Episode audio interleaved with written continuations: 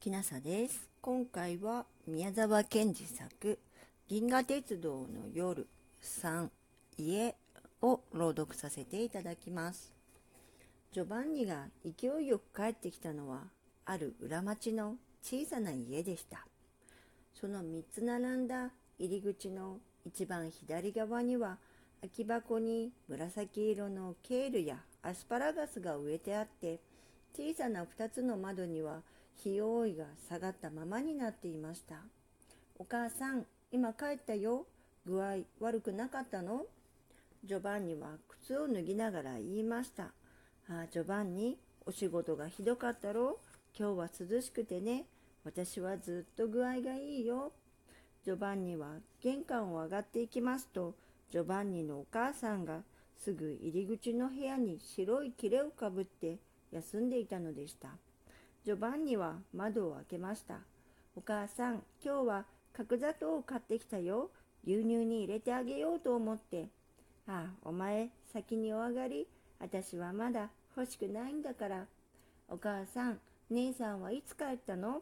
あ、さんじ頃帰ったよ。みんなそこらをしてくれてね。お母さんの牛乳は来ていないんだろうか。来なかったろうかね。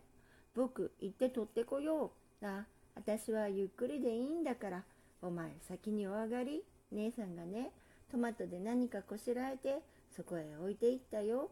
では僕食べよう。ジョバンニは窓のところからトマトの皿を取ってパンと一緒にしばらくむしゃむしゃ食べました。ねえお母さん、僕、お父さんはきっと間もなく帰ってくると思うよ。あ、私もそう思う。けれどもお前はどうしてそう思うの？だって今朝の新聞に今年は北の方の漁は大変良かったと書いてあったよ。ああ、だけどね、お父さんは漁へ出ていないかもしれない。きっと出ているよ。お父さんが監獄へ入るようなそんな悪いことをしたはずがないんだ。この前お父さんが持ってきて学校へ寄贈した大きなカニの甲羅なの、トナカイの角だの、今だってみんな標本室にあるんだ。ろくねん生なんか授業の時、先生が代わる代わる教室へ持っていくよ。おととし修学旅行でお父さんはこの次はお前にラッコの上着を持ってくると言ったね。みんなが僕に会うとそれを言うよ。冷やかすように言うんだ。お前に悪口を言うの？うん、けれどもカンパネルラなんか決して言わない。カンパネルラはみんながそんなことを言うときは気の毒そうにしているよ。あの人はうちのお父さんとはちょうどお前たちのように小さい時からのお友達だったそうだよ。ああ、だからお父さんは僕を連れてカンパネルラの家へも連れて行ったよ。あの頃はよかったな。僕は学校から帰る途中、たびたびカンパネルラのうちに寄った。カンパネルラのうちにはアルコールランプで走る汽車があったんだ。レールをななつ組み合わせると丸くなって、それに電柱や信号標もついていて、信号標の明かりは汽車が通るときだけ青くなるようになっていたんだ。いつかアルコールがなくなったとき、石鹸を使ったら釜がすっかりすすけたよ。そうかね。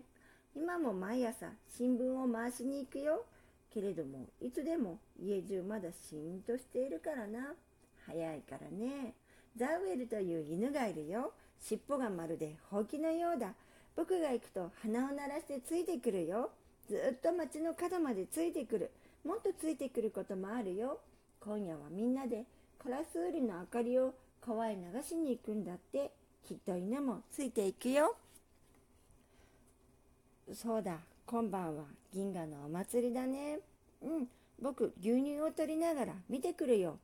ああ、行っておいで。川へは入らないでね。ああ、僕、岸から見るだけなんだ。いちじかんで行ってくるよ。もっと遊んでおいで。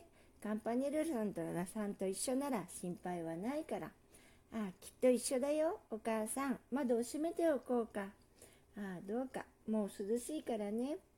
ジョバンニは立って窓を閉め、お皿やパンの袋を片付けると勢いよく靴を履いて、ではいちじかんはんで帰ってくるよと言いながら暗い戸口を出ました。今回は宮沢賢治作銀河鉄道の夜さん家を朗読させていただきました。